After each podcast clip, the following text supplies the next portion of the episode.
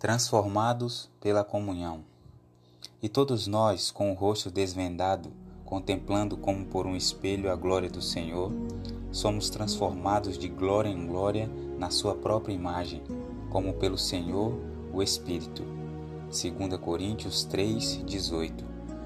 Durante aquele prolongado tempo despendido em comunhão com Deus, a face de Moisés refletira a glória da presença divina. Sem que ele soubesse, seu rosto resplandecia com uma luz deslumbrante quando desceu do monte. Arão, assim como todo o povo, recuava de Moisés e temeram de chegar-se a ele. Êxodo 34, 30.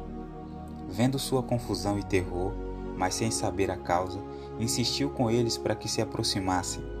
Apresentou-lhes a garantia da reconciliação com Deus e lhes assegurou o restabelecimento de seu favor nada perceberam em sua voz a não ser amor e solicitude. E finalmente alguém se aventurou a aproximar-se dele. Muito atônito, para que pudesse falar, silenciosamente apontou para o rosto de Moisés e então para o céu. O grande líder compreendeu o que queria dizer. Em sua consciente culpabilidade, sentiu-se ainda sob o desagrado divino. Não podia suportar a luz celestial que os teria enchido de alegria se tivessem sido obedientes a Deus.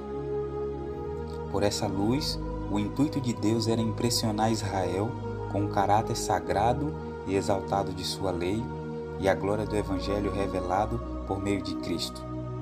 Enquanto Moisés estava no monte, Deus lhe apresentou não somente as tábuas da lei, mas também o plano da salvação. Ele viu que o sacrifício de Cristo era prefigurado por todos os tipos e símbolos da era judaica, e era a luz celestial que fluía do Calvário, não menos que a glória da lei de Deus, que derramava tal brilho no rosto de Moisés. Aquela iluminação divina simbolizava a glória da dispensação de que Moisés era o mediador visível, representante do único verdadeiro intercessor. A glória refletida no semblante de Moisés ilustra as bênçãos a serem recebidas pela mediação de Cristo, pelo povo que guarda os mandamentos de Deus.